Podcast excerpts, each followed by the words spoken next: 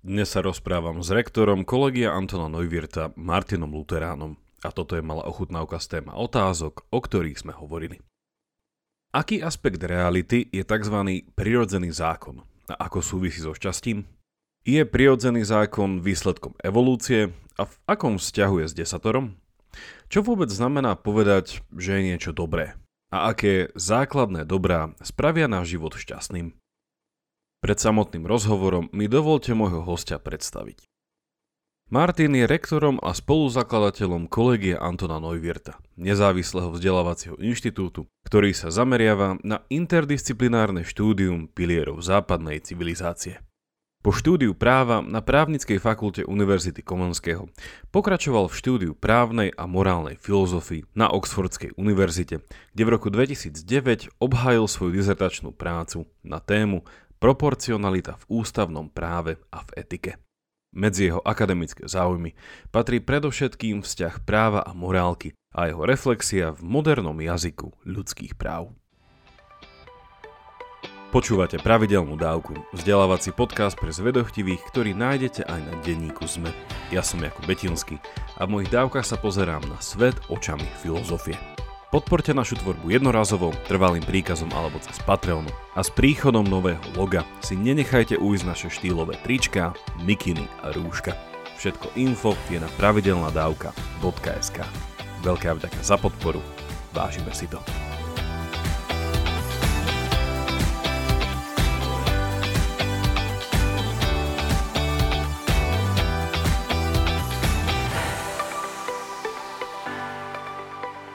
Vítaj na pravidelnej dávke.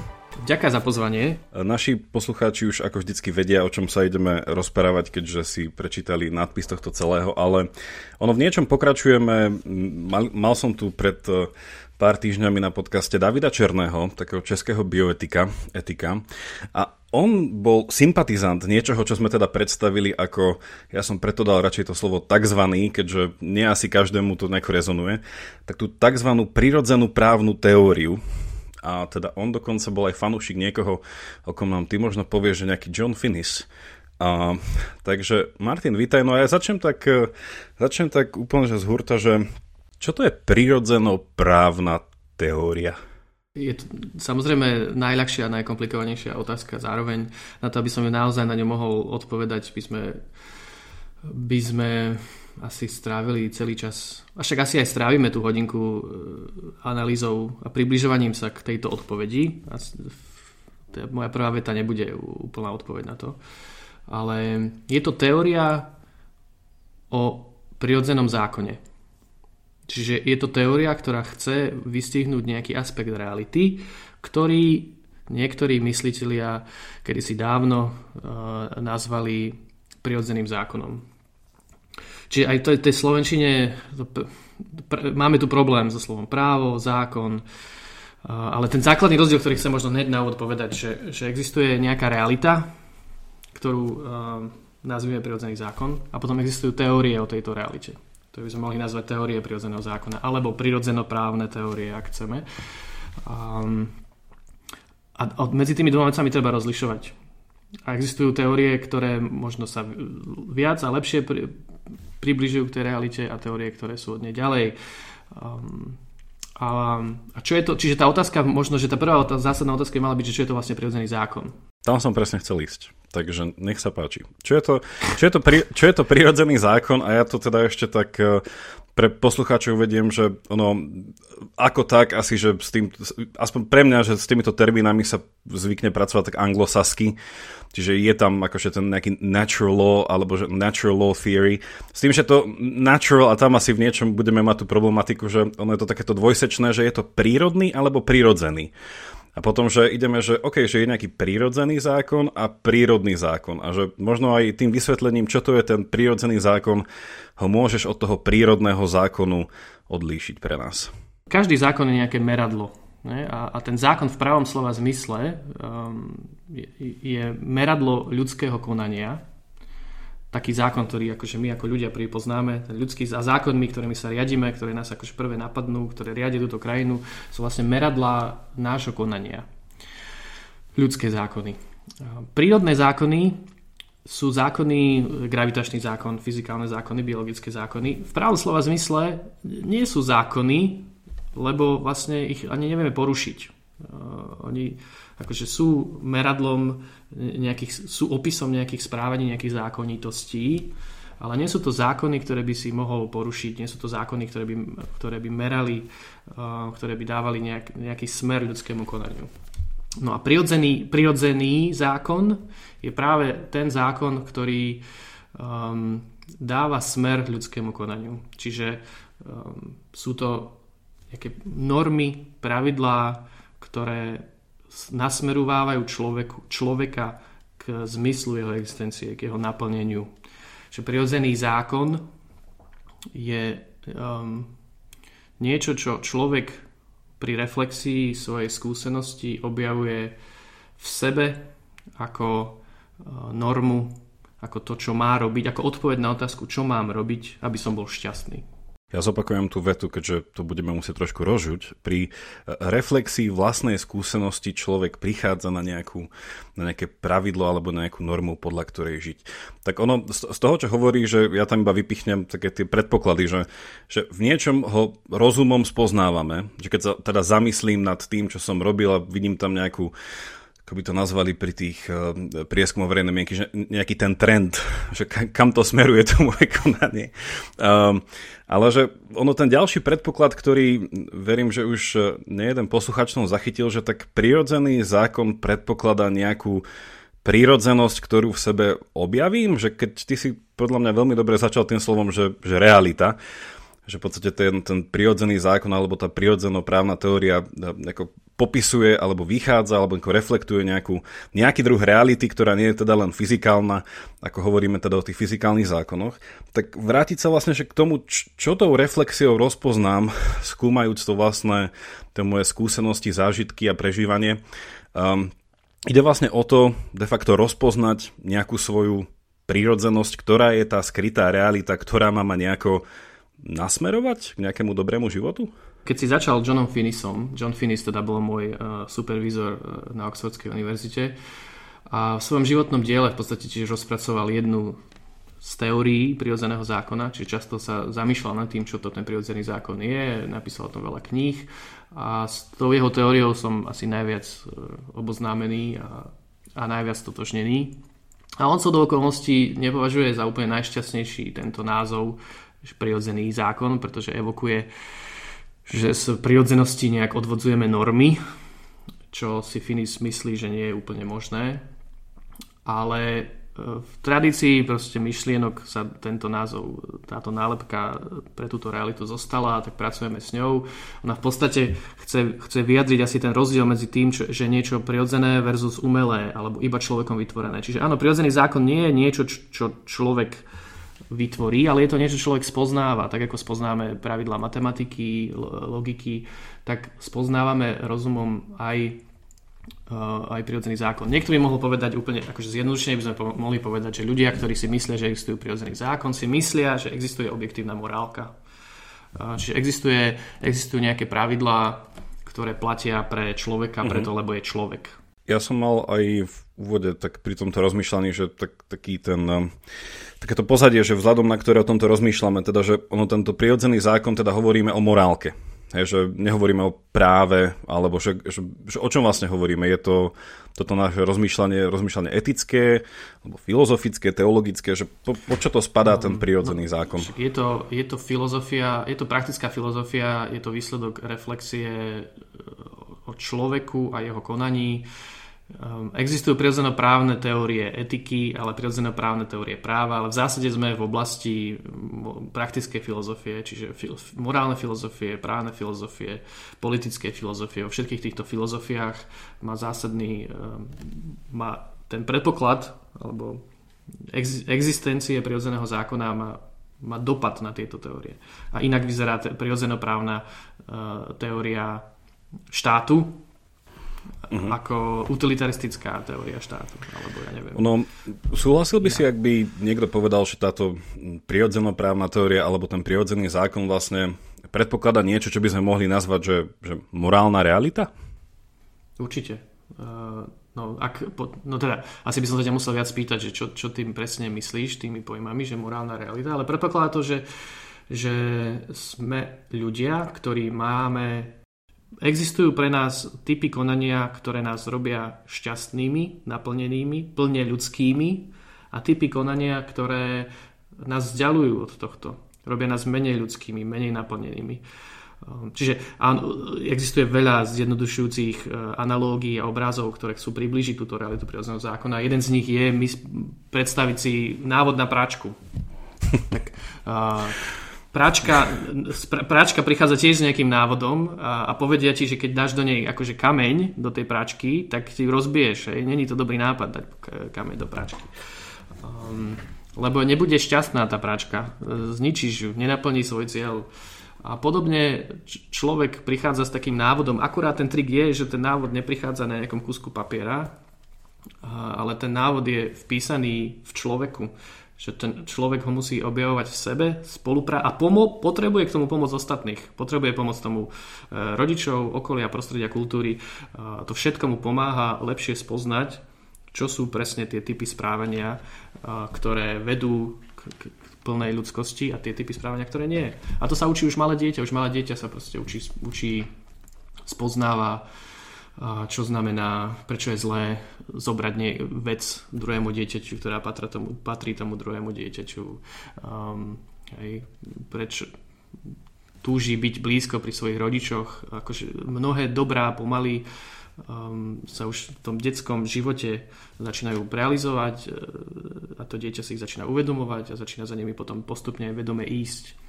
Že v nejakom, v nejakom momente jedno z tých prvých dobier, ktoré dieťa spozná asi, okrem samozrejme dobra života, ku ktorému akože, životom buble to dieťa, hej, od, uh, chce žiť a robí všetko preto, aby žilo a je plné života, je aj dobro poznania napríklad. Nie? To dieťa veľmi skoro začína pýtať otázky, uh, prečo, čo a, a túži potom poznať a, a, a príde k skúsenosti, že keď položí otázku, dostane odpoveď a že tá odpoveď ho nejakým spôsobom uspokojuje alebo naplňa.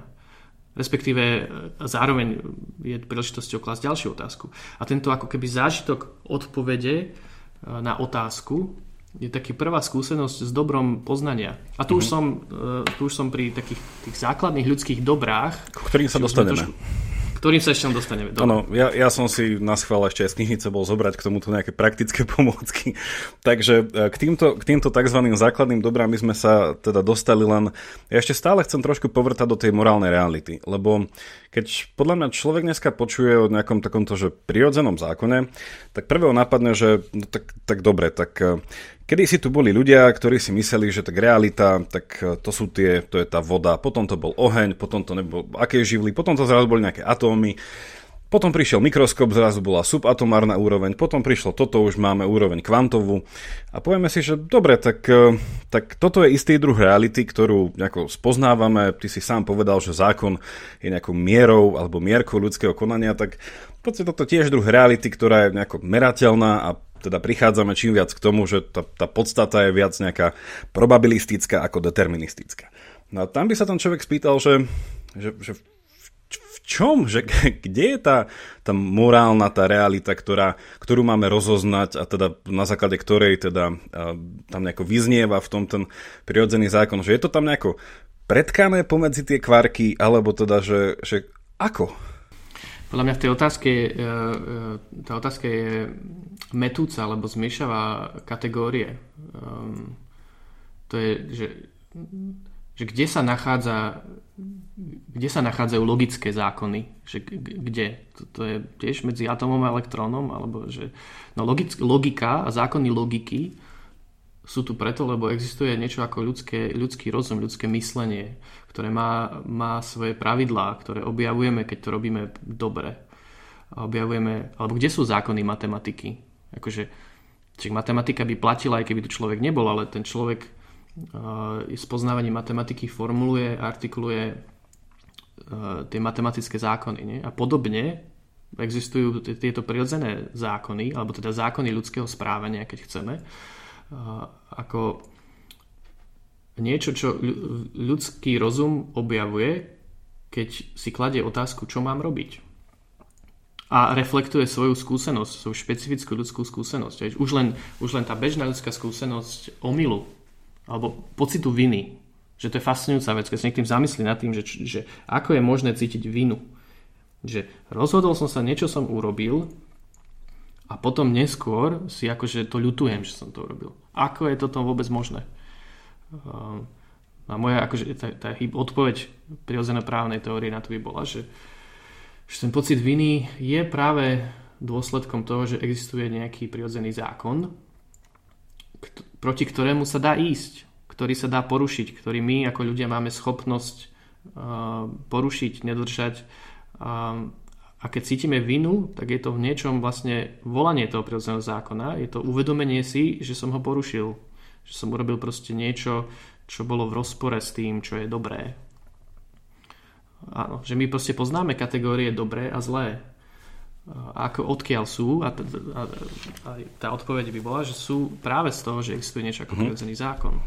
Ja sa to spýtam ešte inak, lebo ja som tam dal taký, taký fyzikálny predpoklad, že som ten svet tak trošku fyzikálne projektoval, ale už teda od druhej polovice 19. storočia začína vracať úder aj biológia, popri všetkých teda objavoch od, od, od teda neskôr až DNA a tak ďalej, ale tak keby sme sa takto tak zaramcovali trošku Darwinom, tak niekto by povedal, že ten prirodzený zákon, však nehovoríme o tom, o čom hovoril ten anglický filozof a biolog Herbert Spencer, keď prišiel so sociálnym darwinizmom. Že však tak ten prirodzený zákon je, že e, silnejší teda prežije, že ľudstvo by proste nejakým spôsobom malo byť aj spoločnosťou namodelované tak, aby jednoducho prosperovalo, aby sa znižovala nejaká chybovosť a tým pádom tie nejaké základné dobrá by mohlo byť, ja neviem, že, že zdravie, hej, že preferovať ja neviem, e, zdravého jedno, jedinca pred, pred nezdravým, že ako potom súvisí tento prirodzený zákon napríklad s nejakou takouto, že takým pohľadom na svet, ako dneska chápeme po Darwinovi? No, zdá sa, že um, si sformuloval, alebo teda, že, že kladieš otázku na pôvod prirodzeného zákona, alebo z toho, čo si povedal, som počul ja tézu, že pôvod prirodzeného zákona, že prirodzený zákon je iba výsledkom evolúcie nejakej biologickej. E, dobre, tak, dajme tomu, že si to povedal. Tak to by už bola diskusia o tom, že nie o tom, že či je, ale o tom, že čo, kde je jeho pôvod. Hej? A, a môžeme však mať aj tú diskusiu, ale je to trochu iná diskusia ako, ako tá, ako to moje tvrdenie, že my ako ľudia rozlišujeme medzi dobrom a zlom, vnímame nejaké normy a pravidlá, na základe ktorých by sme sa mali správať a niekedy ich porušujeme a potom cítime vinu. A že toto všetko sú podľa mňa znaky, náznaky e, toho, že existuje niečo ako prirodzený zákon. Už len tá možnosť, že sa hádame, že, že máme konflikt medzi sebou, predpokladá nejakú existenciu nejakých e, spoločne zdieľaných noriem, ktoré vlastne umožňujú hádku Inak by hádka bola strašne neracionálna blbosť. No a teraz, že pôvod, že či toto je výsledok evolúcie a je to vlastne iba nejaký neviem, akože asi by som musel počuť presne, že čo je, čo je tá námietka, čo je to tvrdenie. Um, a, a asi by sme sa museli vlastne baviť o tom, že, že čo presne myslíme tou evolúciou. Určite, čo by som odmietol, je, je, a odmietam ja, je materialistické vnímanie človeka a redukovanie človeka iba na hmotu. Čiže ak, niekto, ak si niekto myslí, že človek je iba hmota a všetko na človeku je v zásade poznateľné biológi- biológiou a fyzikou, lebo je to vlastne všetko iba merateľná hmota, tak to je chápanie človeka, ktoré ja nepríjmam a myslím si, že je chybné. Ale to už bola diskusia o materializme Uh-huh. Ale prirodzený zákon, e, však asi by aj materialista mohol vnímať nejaký prirodzený zákon, ale to by bol vlastne, to, ten jeho materialistický prirodzený zákon by bol vlastne nejaká podoba prírodného zákona. Hej? Bol by to proste len nejaký sofistikovaný štruktúra inštinkt, inštinktov asi. To ale vlastne znamená, že človek nemá popr- skutočne slobodnú voľbu. A ideme do všetkých takých akože hlbokých metodických debát, v ktorých ak si teraz e, nechceme ísť. Všetko sme to na podcaste spracovali, takže... No, tak, lebo ja sa... Ja, ja, akože náskal do toho vretal, lebo v niečom z toho, čo si povedal, mi príde, že ono takéto úplne také vulgárne zjednodušenie, a oprav ma, že, že sa mi zdá, že pod tým tvrdením, že existuje prirodzený zákon, čo naozaj, že znie to trochu technicky až zvláštne. Tvrdíme nič iné ako to, že v podstate, že existuje nejaká morálka, v zmysle, že existuje lepšie a horšie, existuje jednoducho a potom vlastne už v tom prirodzenom zákone ty si povedal, že ide o nejakú objektívnu morálku, čiže objavená, nespravená a tým pádom, že sú to normy, ktoré zavedzujú naprieč generáciami, kultúrami, miestom a časom, ale v podstate keď hovorí, že už samotné hádanie poukazuje na fakt, hej, že ako to C.S. Lewis v tej svojej knihe popísal, na nejakú existenciu niečoho, tak to mi v podstate príde iba inak povedané tvrdenie, že tak predsa musí existovať niečo lepšie a horšie. Že musíme, že, že in, iným spôsobom, že to, čo chceme znegovať je, že nežijeme v nejakom nihilizme.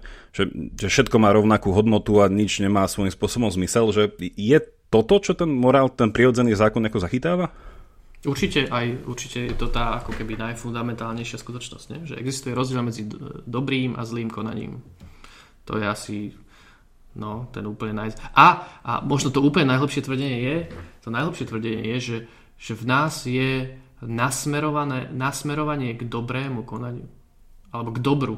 Že, že my ako ľudia to jednoducho máme tak a nevieme to mať inak, že to, čo vnímame teraz a tu ako dobré, čiže ako to, čo chceme mať, je niečo, čo nás priťahuje, po čom uh-huh. ideme že ak niečo ja vyhodnotím ako teraz a tu ako, ako zlé v tom iba nie morálnom ešte význame, ale iba keď sa zamyslíme nad tými slovami, do, čo znamená povedať o niečom, že je to dobré alebo zlé, iba tak veľmi fundamentálne, bez tých morálnych konotácií, iba uh, tak v podstate dobré uh, vyjadruje, že, rač, že niečo, niečo chce mať, niečo, čo ma priťahuje a zlé je niečo, čo ma odpudzuje.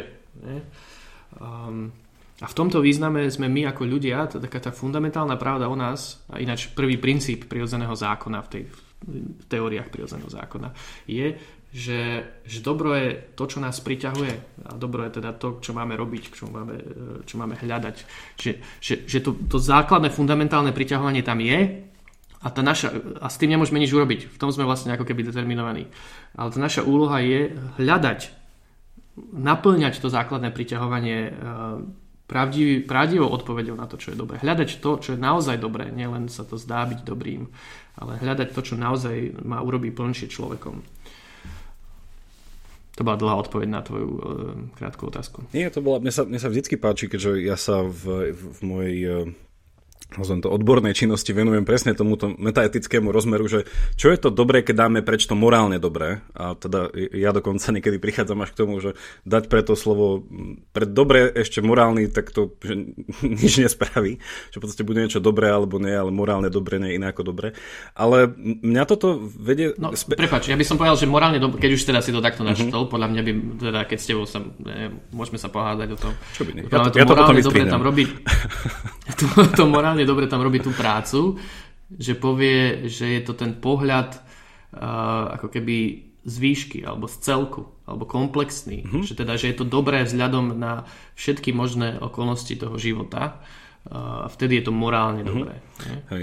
Tradične sa teda z toho, čo to chápem, ja vysvetľuje, že to morálne znamená, že akoby z pohľadu zákona. Že keď poviem morálne dobre, znamená to legálne a nemusím teda ísť do, do, do práva nejakého štátu, ale že z pohľadu toho, čo by sa dalo nazvať, že, že je to nejaká koncepcia morálky ako zákonitostí. Hej, že keď je to morálne dobre, existuje nejaký zákon, ktorý tým viem porušiť, keď to nespravím. Um, ja súhlasím, len mňa tam trošku akože reže uši to, to, to, ten zákon. Však uh-huh. to je trochu... Uh, ale, lebo však aj modernému človeku, keď toto počuje, tak si asi predstaví presne tú morálku, ktorá je taká akože zákonnícka, že to proste pravidlo číslo 1, 2 a teraz keď to nedržím, tak budem e, vina, trest, bla. A že že v niečom je to hneď na začiatku ako keby hlboké nepochopenie celej morálky a, a celej teórie prírodzeného zákona. Lebo že tá teória je iba artikulácia, snaha vystihnúť realitu uh, ľudského šťastia. Že to, čo vedieť, čiže že porušenie, urobiť niečo nemorálne, je v zásade urobiť niečo, čo ma neurobi šťastným že tie pravidlá, tie normy, tie zákony neprichádzajú niekde zvonka, nie sú nadiktované nejaký, nejakou akože autoritou, ktorá ma vedie ako ovečku, ale sú to proste sú to, je to ten návod na práčku. Uh-huh. tá práčka nebude šťastná, keď nebudeš dávať kamene. Jednoducho, ja, ja nebudem šťastný a dobrým človekom, keď budem umyselne vraždiť iných, keď budem znásilňovať ženy, keď budem proste hej, pošľapovať ľudskú dôstojnosť druhému človeku. To ma neurobi šťastným. Som rád, že toto spomínaš, pretože to akorát e, vedie k mojej ďalšej otázke, ktorú som tu už mal pripravenú, ale môžem mu teraz vďaka tebe povedať ešte inak.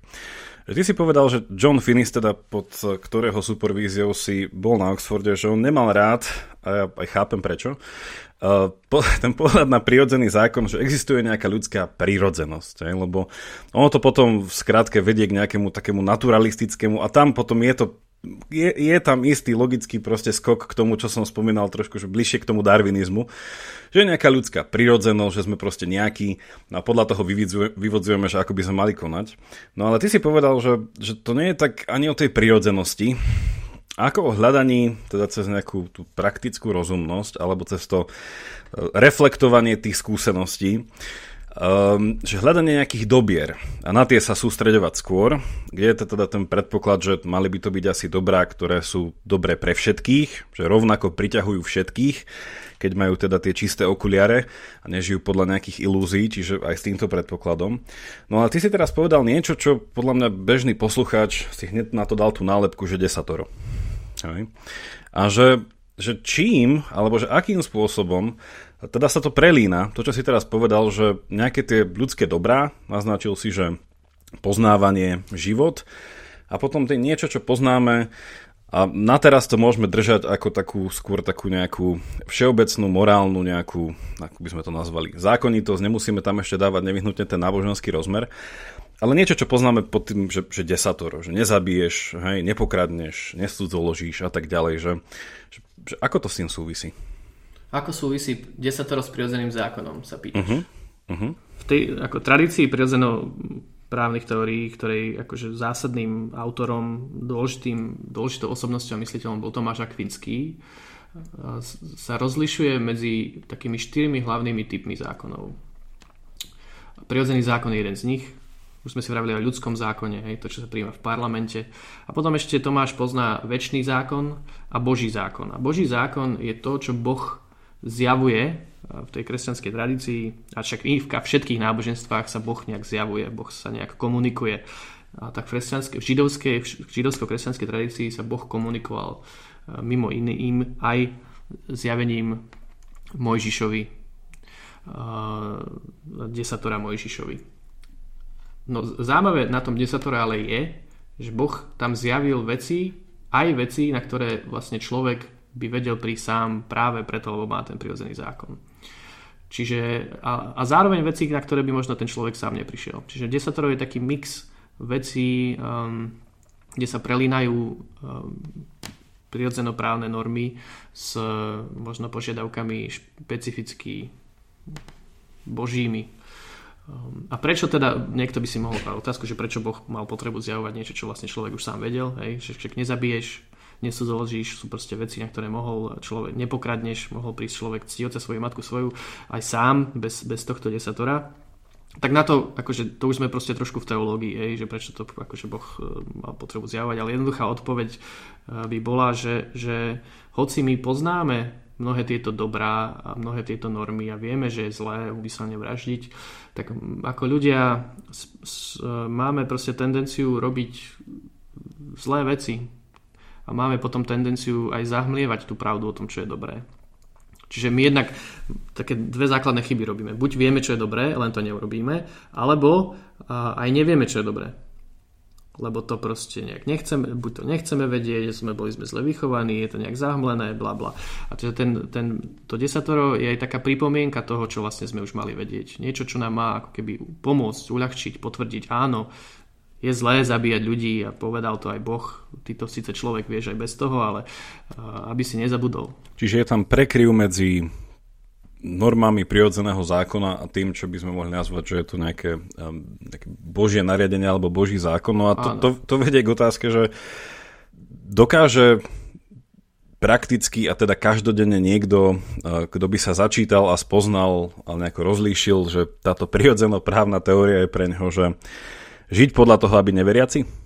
alebo to ten prirodzený zákon nevyhnutne predpokladá, že existuje nejaký boh, že keď si načrtol tú schému, ktorá opäť že by bola pekne nakreslená, že máme nejaký, nejaké pre, prekrývajúce sa proste nejaké kruhy a tam je prirodzený zákon a zjavený zákon a ľudský, že stále sa potom niekto spíka, že sakra, ale však ten väčší zákon, Čiže to je niečo božie, nie? Že to je tá morálna realita. To je to, o čom hovoríme, že, že to je tá skala, o ktorú sa každý zlý proste úmysel a skutok rozbije. A že to má kde pôvod? A ten človek si potom povie, no tak to musím sa pozrieť na svet metafyzicky tak, že musím uznať nejaký, ak nie teizmus, tak aspoň deizmus. Že proste je nejaký vyšší princíp, aj, ktorú to tu nejakým spôsobom spôsobil.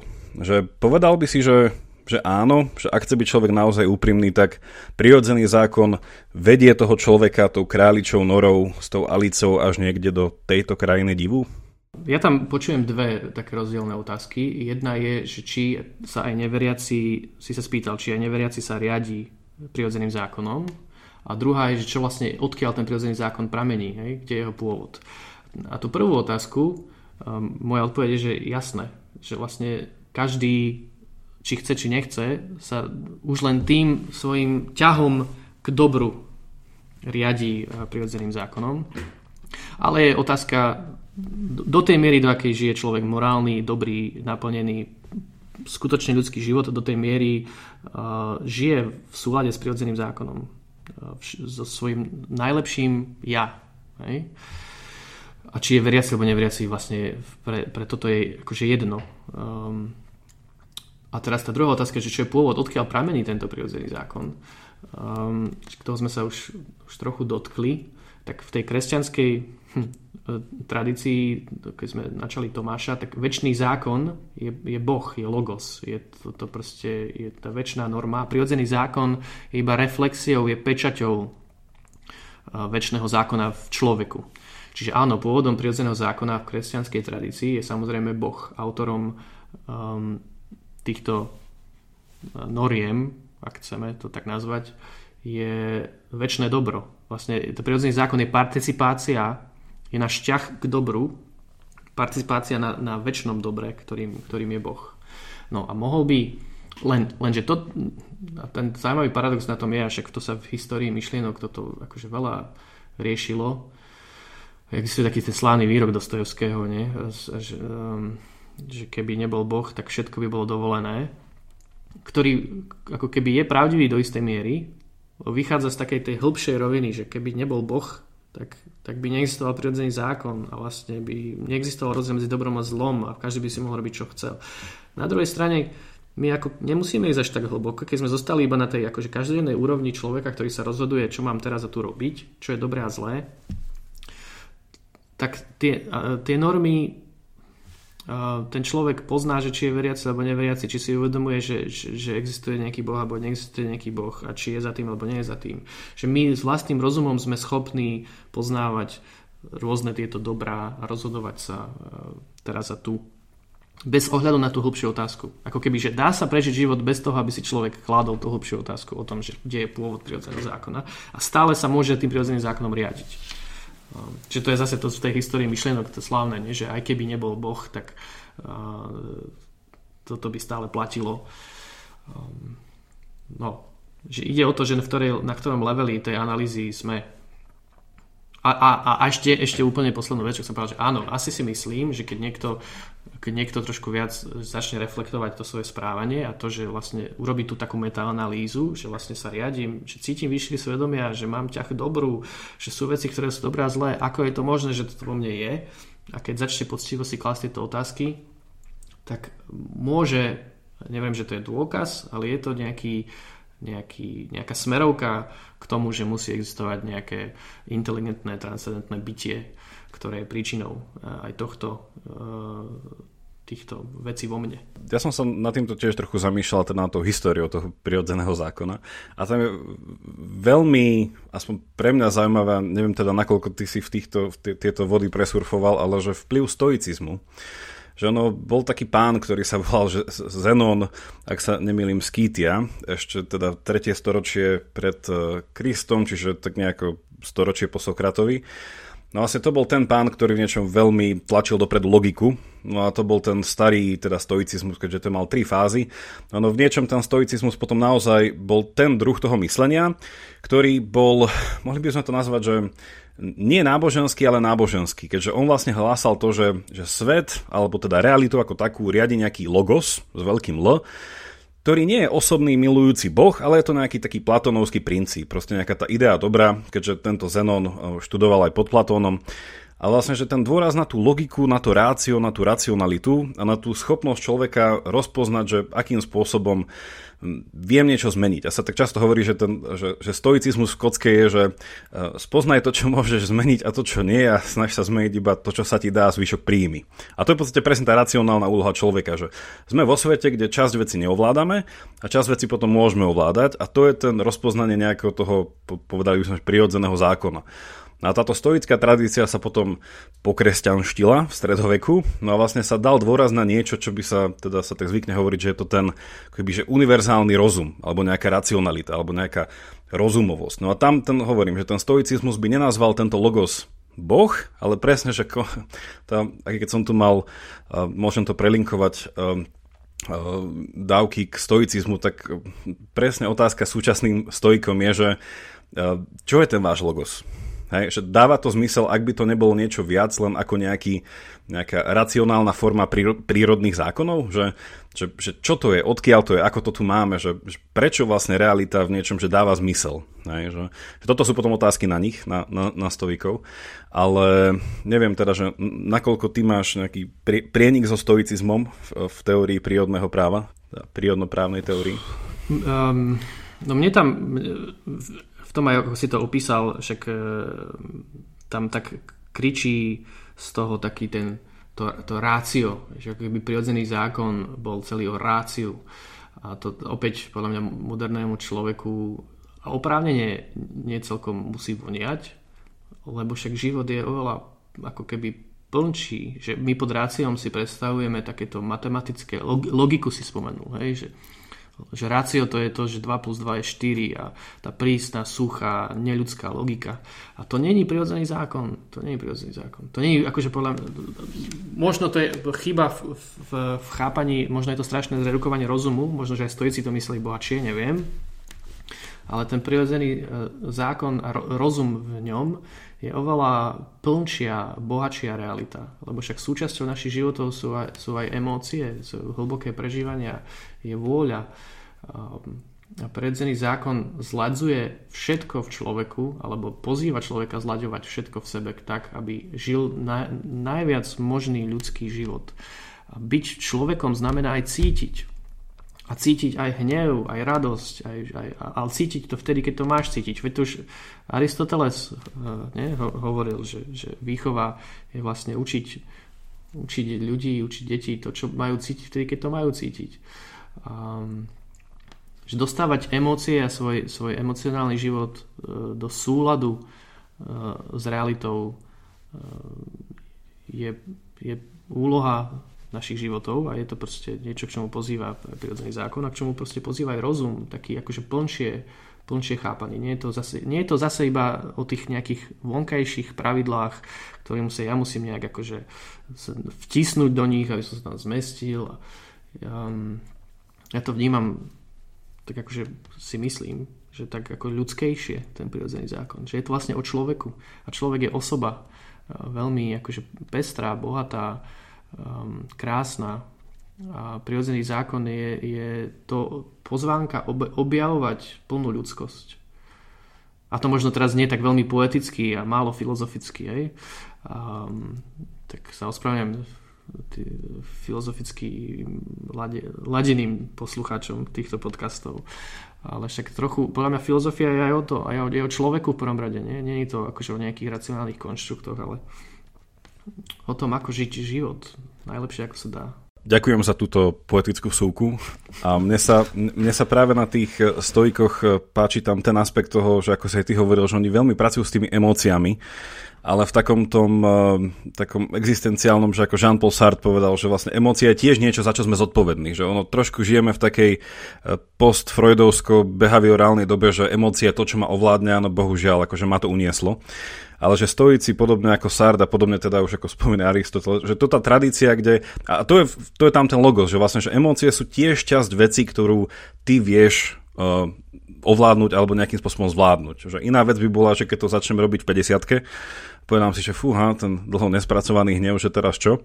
Uh, ale že, že, že naozaj tá práca s tým človekom a to, čo som myslel tým, že prijať v tom stoicizme to, čo človek nemôže prijať, je niečo, niečo že podobné ako že Aristoteles mal to rozlíšenie toho, že, že je druh šťastia, a teda v modernom slengu sa to volá, že morálne šťastie. Že, že v niečom, že, že k dobrému životu niekedy treba mať aj šťastie, že sú veci, ktoré nie sú v našich rukách ale súčasne je tam to, čo mu sa hovorí, že, že konštitučné šťastie, že šťastie, ktorému viem spraviť priestor, aby sa mi udialo. Proste, že žiť tak, aby sa veci nejako, i keď mimo moju kontrolu, aby sa mi to nejako na konci všetkých koncov hej, nejako podarilo. Hej, že, že dúfajúc, že aj keď to nemám plne v rukách, tak, tak toto vlastne ten stoicizmus v tom, že nechcel by som ho prezentovať ako ten čistý determinizmus nejaký logický, že, uh, že, že to je všetko pod našou kontrolou, ale že preto, preto sa mi zdá, že aj dneska, a však to je možno iba moja divná hypotéza, že celkom fičí stoicizmus ako taká populárna ľudová filozofia, popri teda, hlavne teda v, mi to príde také, že v sekulárnych kruhoch.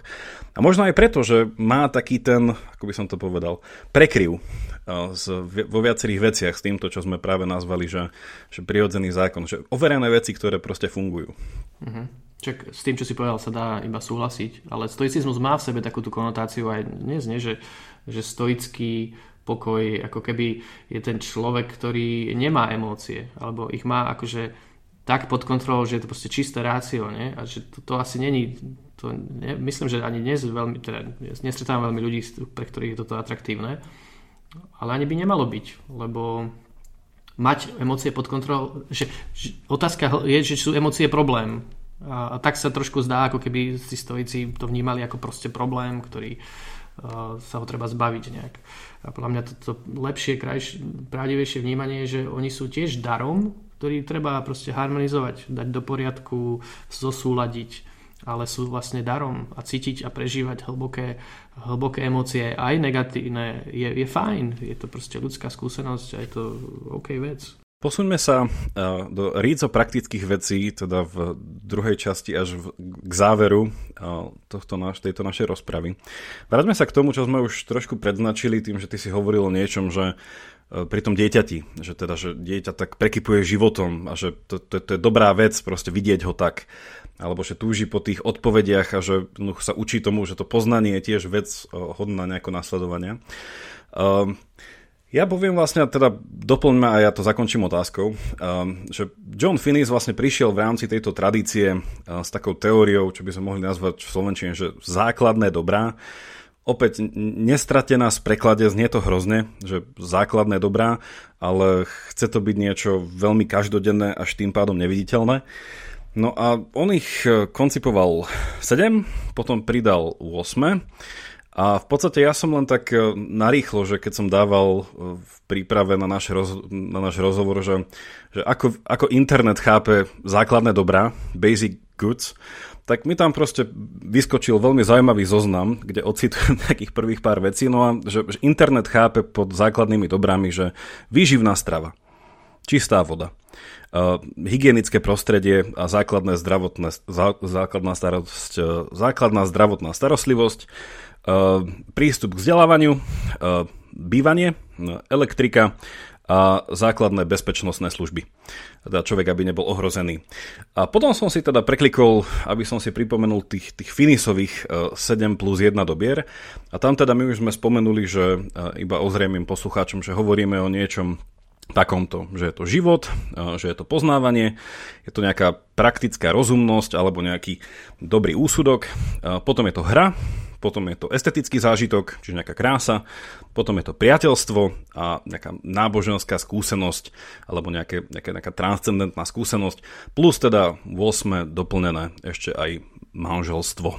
A, tak e, ako prišiel Finis k týmto základným dobrám a akým spôsobom vlastne oni sú tou, mohli by sme povedať, tvárou tohto prírodzeného zákona, alebo ešte možno lepšie, že to podanou rukou, že, že, že v čom toto je ten prírodný zákon, ten prírodzený zákon, pardon. Keď sa začneme pýtať otázku, prečo robím to, čo robím, a keby sme si, keby sme si zobrali akýkoľvek nejaké rozhodnutie, skutok, ktorý si dnes urobil a išli by sme, že, že prečo, um, ja neviem, tak vstal som ráno z postele. Keď mi odpovie, že, že čo si dnes robil, vstal som ráno z postele. A že prečo? Lebo som chcel prejsť do obývačky. Mm, tak akože sta- si mi ako keby neodpovedal na otázku. Stále neviem, že, č- prečo si chcel ísť do obývačky. No lebo som uh, si chcel sadnúť na gauč. Stále, stále so, som nespokojný. Stále neviem prečo. Ne? A keď proste pojeme ďalej a povieš mi, lebo, lebo som si chcel otvoriť knihu, ešte stále prečo? Lebo som si tam e, chcel prečítať o, o základných ľudských dobrách. E, je, že prečo? Lebo idem mať proste podcast na túto tému a že prečo? No lebo stále, stále prečo má zmysel, hej? No lebo, a teraz, a teraz by sme sa museli však teba pýtať, hej, že, a viem si predstaviť rôzne možné odpovede, no, lebo ma strašne proste túžim poznať odpoveď na tú otázku. A túžim po tom poznaní, akože chcem vedieť, čo sú to základné dobrá. A, a keď mi už toto povieš, tak ti rozumiem. Alebo mi povieš, lebo proste sa tým živím. A prečo sa tým živím? Lebo proste chcem žiť a živiť svoju rodinu. A zase poznám, chápem. A, a, a, a tam niekde, na týchto ako keby konečných odpovediach na otázku prečo, keď sa tým zamyslíme, na všetkými možnými ľudskými správaniami, konaniami, inštitúciami, tak e, Finis v tej metaanalýze, Finis a jeho priatelia prišli k tomu, že v podstate existuje takých akože 7-8 uh, základných ľudských odpovedí na tú otázku prečo. Uh, ktoré, samozrejme, že keď ja poviem dá sa spýtať ešte ďalšia otázka, prečo dá sa ísť na ďalší level, hej? tak dá sa spýtať, že prečo túžiš po poznaní. Ale to už sme pri niečom, čo by oni nazvali integrálnym ľudským naplnením, že odpoveď na to je, lebo proste chcem byť šťastný. A to šťastie práve spočíva v participácii na všetkých tých, e, tých dobrách. Tie dobrá sú aspekty ľudského naplnenia. Čiže byť nažive, poznávať, byť rozumný, um, byť schopný hrať, mať priateľstva s inými ľuďmi, to sú všetko veci, ktoré nás robia naplnenými ľudskými bytostiami, či pra, pravom slova ľudskými. Čiže tak asi nejak akože touto reflexiou ľudský, ľudských konaní prišli na tieto základné a ľudské dobrá. Možno, že keď si dal do Google tie základné ľudské dobrá, nielen, že základné dobrá, ale základné ľudské dobrá, myslím, že oni to nazývajú skôr tak, neviem, či by to vyhojilo niečo iné. Um, ale sú to axiomatické prvé princípy praktického uvažovania. Je to niečo, na čo príde ten praktický rozum pri hľadaní odpovedi na otázku, čo mám robiť. Môžem, ťa, môžem ťa prerušiť pre našich poslucháčov. Čo je, čo je to praktický rozum? Áno, no prakti- akože máme jeden rozum, ktorý funguje v takých dvoch módoch. Keď sa pýtame otázku, čo to je, by sme nazvali teoretický rozum, a otázku, čo mám robiť. Tie dva módy majú mierne odlišné prvé princípy a spôsoby fungovania. Inak funguje rozum, ktorý báda, eh, ako sa vec, čo, čo, čo sú tieto veci. Hej? Veda, biológia, fyzika, matematika, to je všetko eh, teoretické uvažovanie o podstate veci. A inak fungujeme, keď sa pýtame proste, čo mám robiť. Mám ísť dneska večer proste na pivo s kamarátmi, alebo si mám prečítať knihu. Mám ísť na tento podcast, rozprávať sa s Jakubom, alebo nemám ísť. A, a tam je ten, ten Tie prvé princípy tohto praktického uvažovania sú práve podľa Finisa a spol tieto základné ľudské dobrá.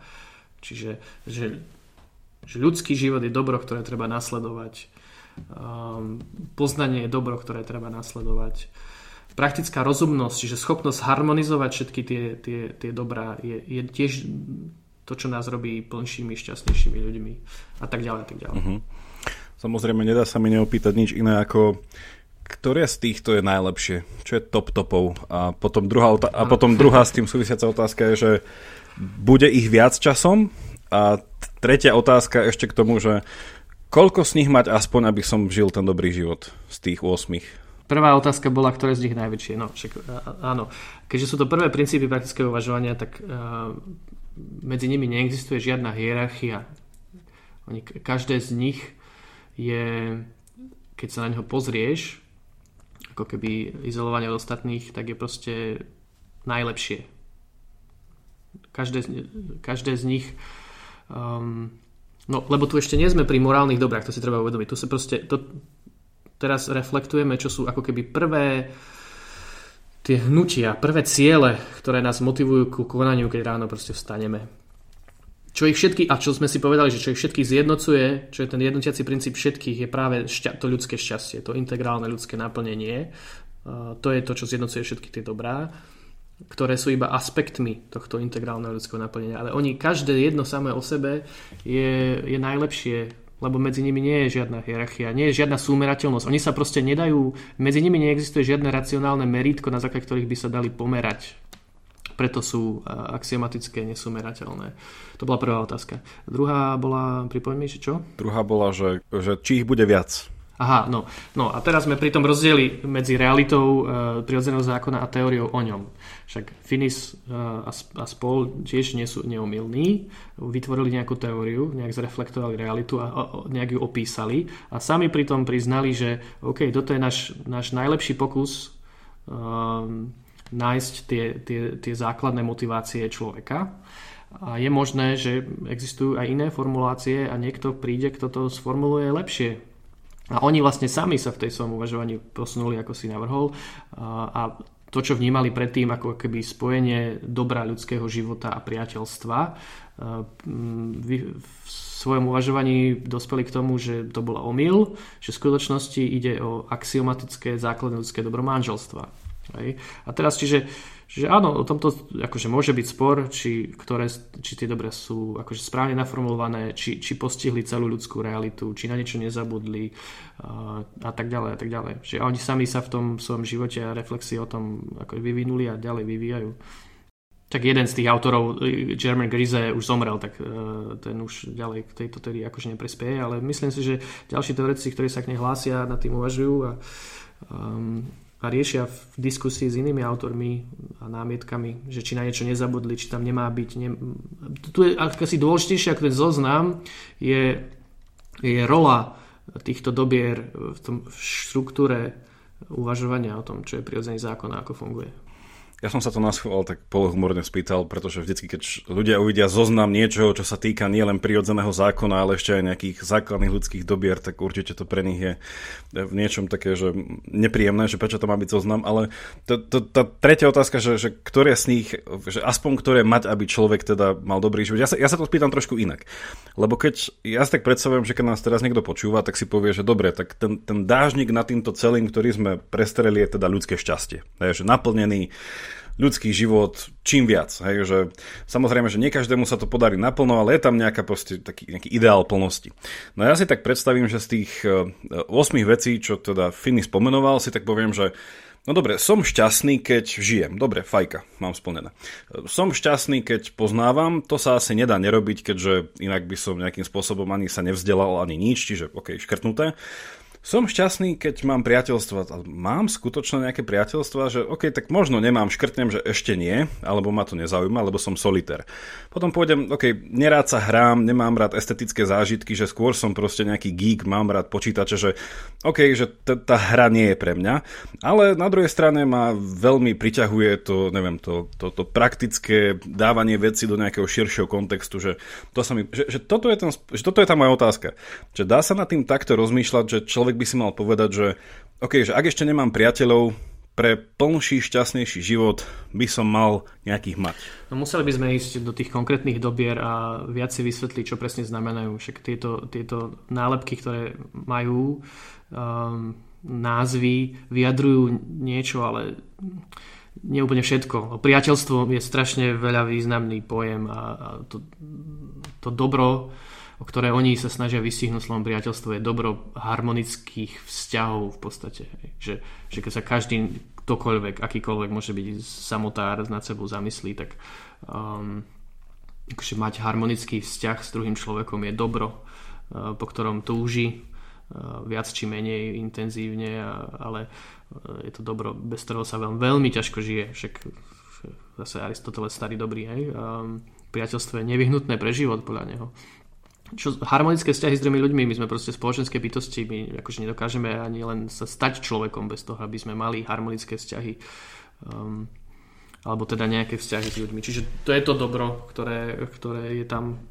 Tu sme proste, akože ľudia do tých slov, v tých slovách evokuje milión rozličných vecí a na to, aby sme boli akože férovi k tej teórii, by sme sa museli proste pozrieť na presne, čo sa tým myslí. Aj hra napríklad. Tak hra je, je um, nejaký zručný výkon nejakej činnosti.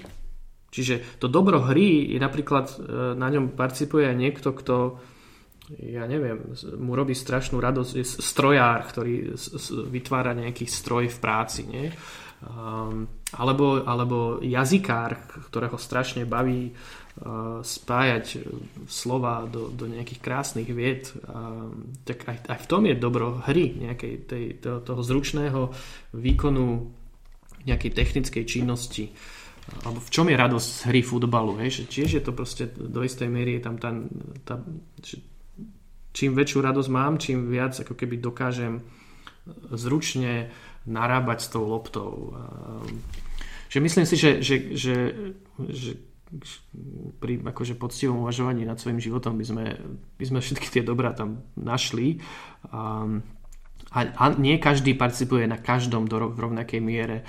Pre niektorých naše záväzky životné, či sme starší, tým máme záväzkov viac, často organizujú um, a dávajú prioritu niektorým tým dobrám v našich životoch. Hej? Tak in, iné rolu v živote má dobro poznania pre akademika a, inú pre, pre toho strojára, ja neviem, um, že, že to je v poriadku, Jedna z požiadaviek tej praktickej rozumnosti je, aby sme žiadne z tie dobrá úmyselne, nikdy nerobili nič proti ním úmyselne. To je akože jedna z požiadaviek praktické. A aby sme boli vždy otvorení um, tým dobrám. Ale neznamená to, že na všetkých môžeme a budeme v našom živote participovať rovnako, v rovnakej miere, alebo že to, to nie je ono.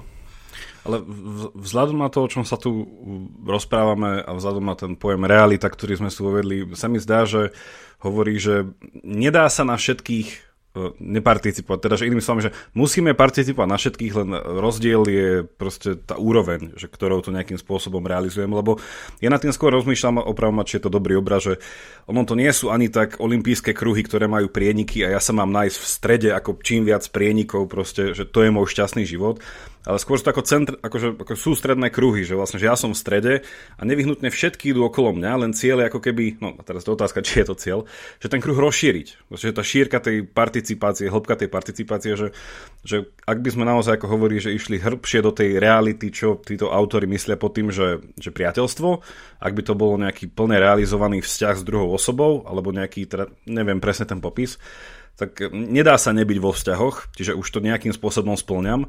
A je to miera tie part- že, že tak, takto nad tým rozmýšľajú, že nedá sa im vyhnúť, len otázka je, že či ich plnšie realizujem tieto veci. No, ty už do toho teraz včítavaš do nich morálku. Hej? Ty už e, teraz, keď sa bavíme o základnických dobrách v Finisovej teórii, tak ešte nie sme pri morálke. Ešte sme iba pri ako keby základnom opise cieľov ľudského konania. Že toto, sú, toto je iba tvrdenie, že, že keď sa zamyslíš nad ľudským konaním a svojím a inými, tak prídeš na to, že, že toto je to, čo, po čom ľudia túžia, za čím idú.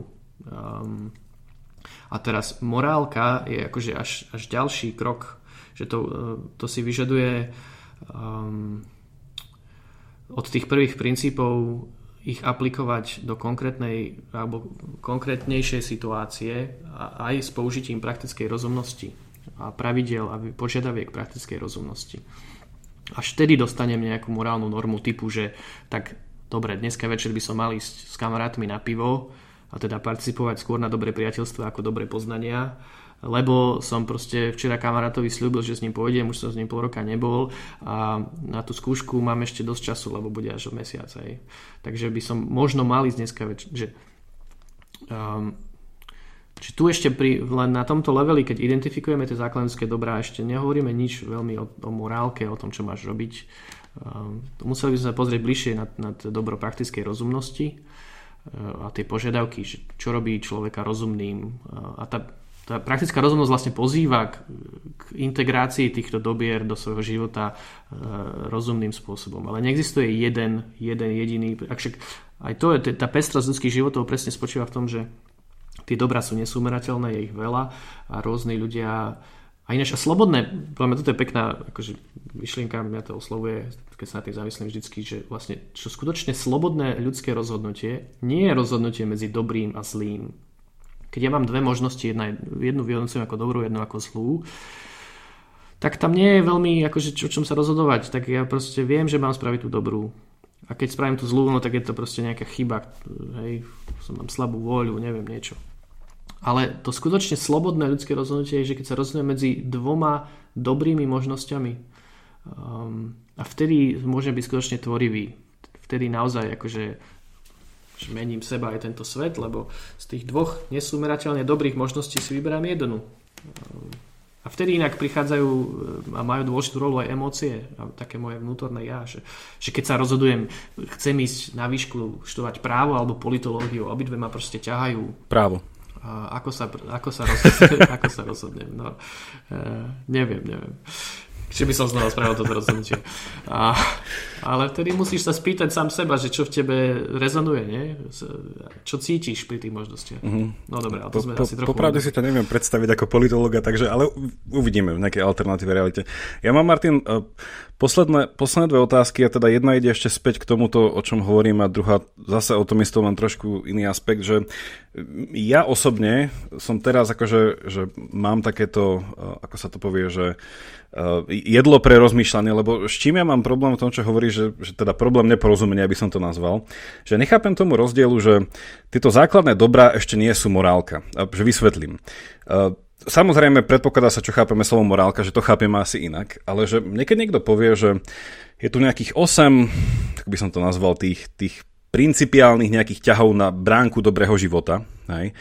Pričom naozaj, že ako ty si povedal, že to, to sú veci, ktoré sú predpokladom, že to, to je nejako inak povedané, že dobre pomenovaná tá túžba, ktorú cítim. Hej, že keď proste vyhodnocujem to ovocie toho môjho života, že tak dobre to chutilo v tej hre, dobre to chutilo pri tom poznaní, že je to taká tá, opäť ako sme povedali, tá reflekcia tej skúsenosti, že to je ten prirodzený zákon.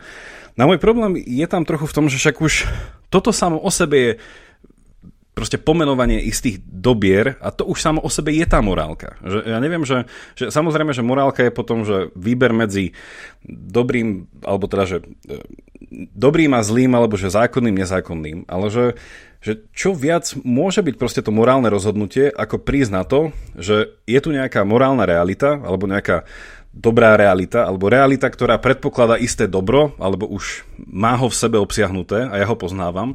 A súčasť tej dobrej reality je týchto 8 vecí.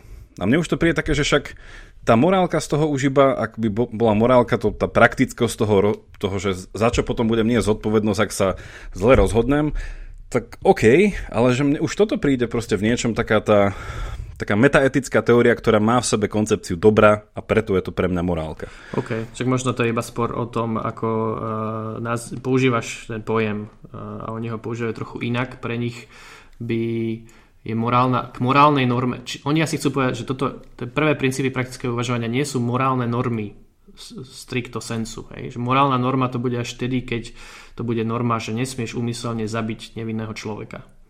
Tak to není, to, to, to musíš akože urobiť nejakú prácu od toho prvého princípu, ktorý e, hovorí, že ľudský život je dobrý, k záveru, že to znamená, že nesmieš úmyselne zabiť žiadneho človeka. To není akože, není to hneď, potrebuješ tam ešte akože ďalšiu úvahu nad tým, čo znamená úmysel, čo znamená akože zabiť, um, čo, prečo, e, čo, čo, keď je ľudský život dobrý, že či je dobrý len môj, teda alebo aj tvoj, či všetkých rovnako a tak ďalej. A to je proste práca tej praktickej rozumnosti, ktorá môže dojsť k tomu záveru, že je tu morálna norma, absolútna morálna norma, e, ktorá platí vždy a pre každého, podľa tejto teórie, že nesmieš úmyselne zabiť žiadneho človeka. Um, alebo nevinného človeka. No.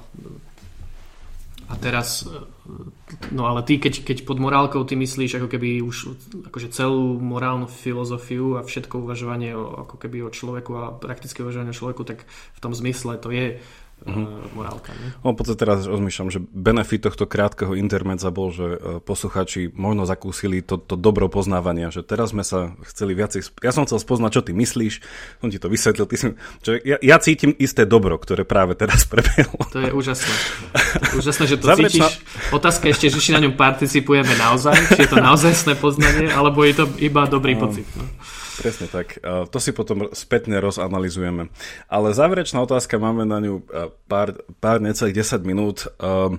Je, je takáto, že ja keď som tu mal už spomínaného Davida Černého, pričom my sme hovorili o etike, technológii, umelej inteligencii, trošku o bioetike a medicínskej etike, ale tá dostal, dostali sme sa záveru k tomu, že tiež pracuje s touto prirodzenou právnou teóriou, že povedať česky, že je veľký fanda tiež Johna Finisa.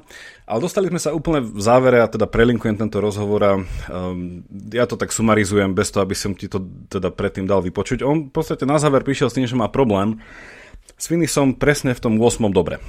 Eh, že prečo vlastne Finis pridal manželstvo eh, medzi tieto základné dobrá, ktoré sú teda tými eh, východzími princípmi nášho uvažovania o, o dobrom živote a šťastí.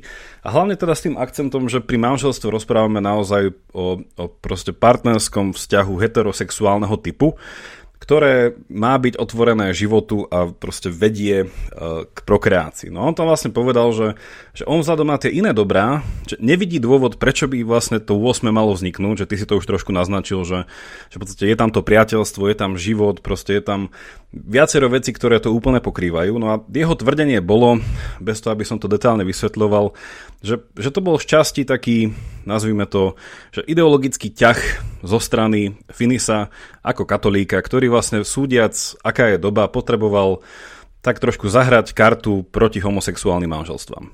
A že tam pridal vlastne základné dobro. No a moja otázka na záver na teba je, že um, čo ty na to? No, že, že toto je paradigmatický príklad ad hominem, no však pri všetkej úcte uh, že, že môžem nesúhlasiť s tým, že či manželstvo je, patrí do toho medzi základné ľudské dobrá, či splňa tie charakteristiky. A môžem dať argument, prečo nie. A, a môžeme mať o tomto diskusiu, ale povedať, že to urobil e, niekto z ideologických dôvodov v rámci nejakej kultúrnej vojny, no to je čo, čo k tomu, to, nie, to je proste mimo filozofickej debaty. Um, je to taký akože politický ad hominem Vlastne to nie je argument. Vlastne to nič nehovorí o, o, o tej téze, že manželstvo je základné ľudské dobro. No. A teda, že či je alebo nie je a ako k tomu prišli, um, ja nie som asi teraz schopný dať celú tú akože genézu ich uvažovania, lebo je to akože dosť sofistikované.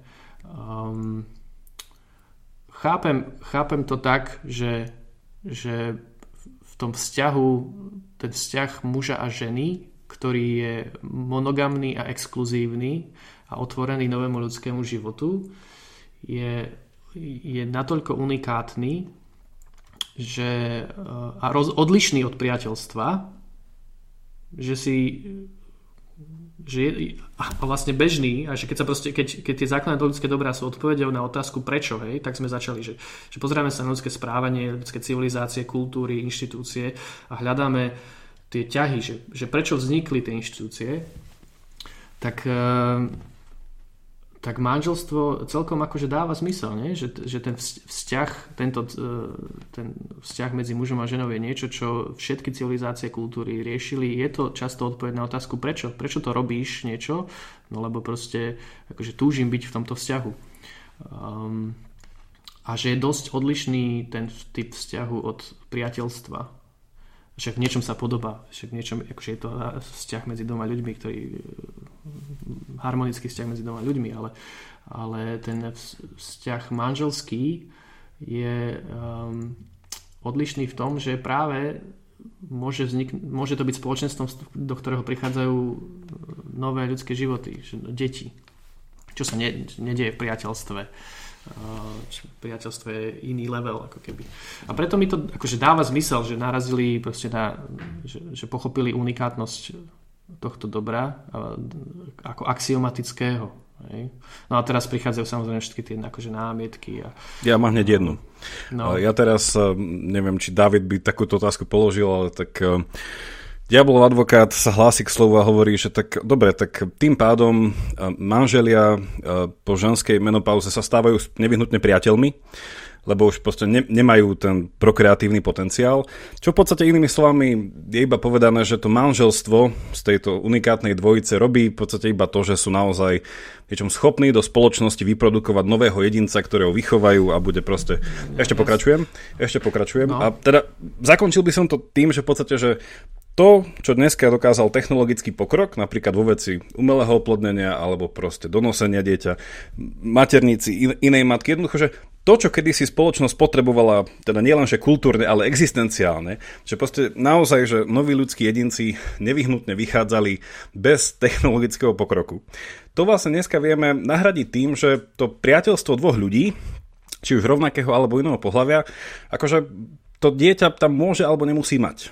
Hej? A tým pádom, že aj tak to začína priateľstvom, a končí to priateľstvom a to medziobdobie hej, toho rodičovstva, nazvime to, je v niečom, akože nechcem povedať, že akcidentálne, ale že dá sa to predstaviť aj bez toho. Čo by si na to odpovedal? Ja, ja chápem, ale myslím si, že tam priateľstvo, deti fungujú iným spôsobom, ako si to načrtol v, v chápaní toho dobra, ale chcem povedať trošku inú vec, že že, tu sme, že toto je presne problém, keď sa ideológia zamieša do debaty, že že, že tá filozofická debata by mala byť, že opäť pozrieme sa na ľudské správanie a pýtajme sa prečo a, a povedzme si, že či, či je tu nejaké dobro, ktoré vysvetľuje odpoveď, ktoré vysvetľuje tú otázku, prečo ľudia robia to, čo robia.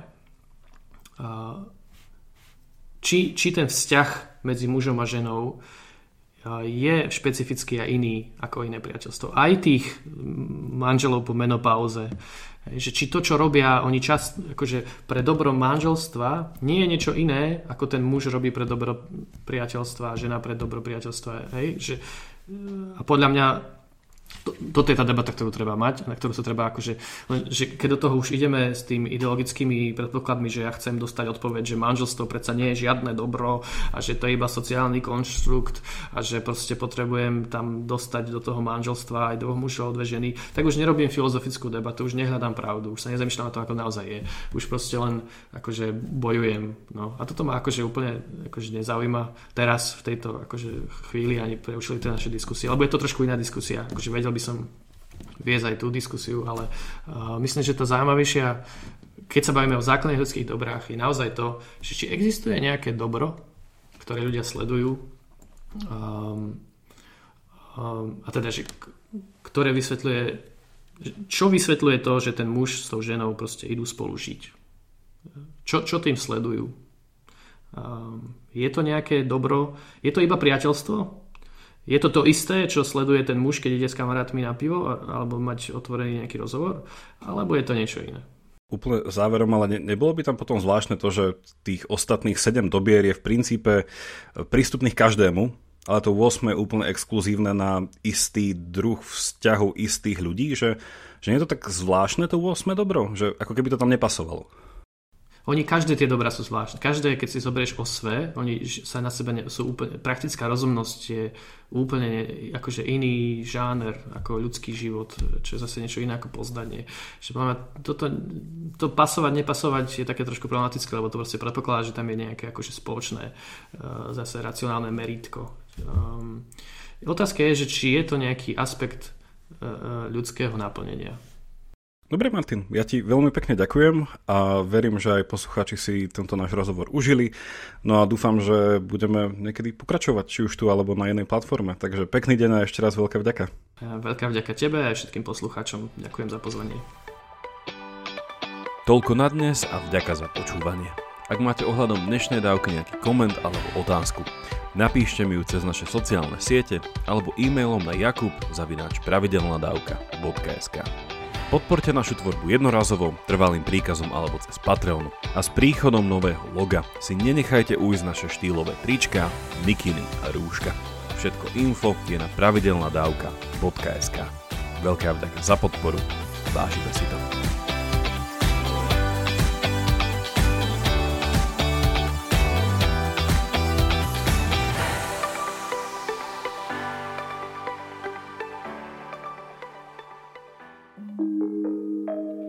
Volám sa Barbara Mareková a v denníku ZME pre vás pripravujem podcast Ľudskosť, kde sa rozprávame o mentálnom zdraví, lebo každý si v živote niečím prechádzame a ja verím, že nám pomáha o tom hovoriť, aby sme nezabudli, kto naozaj sme pod všetkými rolami, ktoré v živote máme. Podcast Ľudskosť vychádza každý štvrtok a nájdete ho vo všetkých podcastových aplikáciách.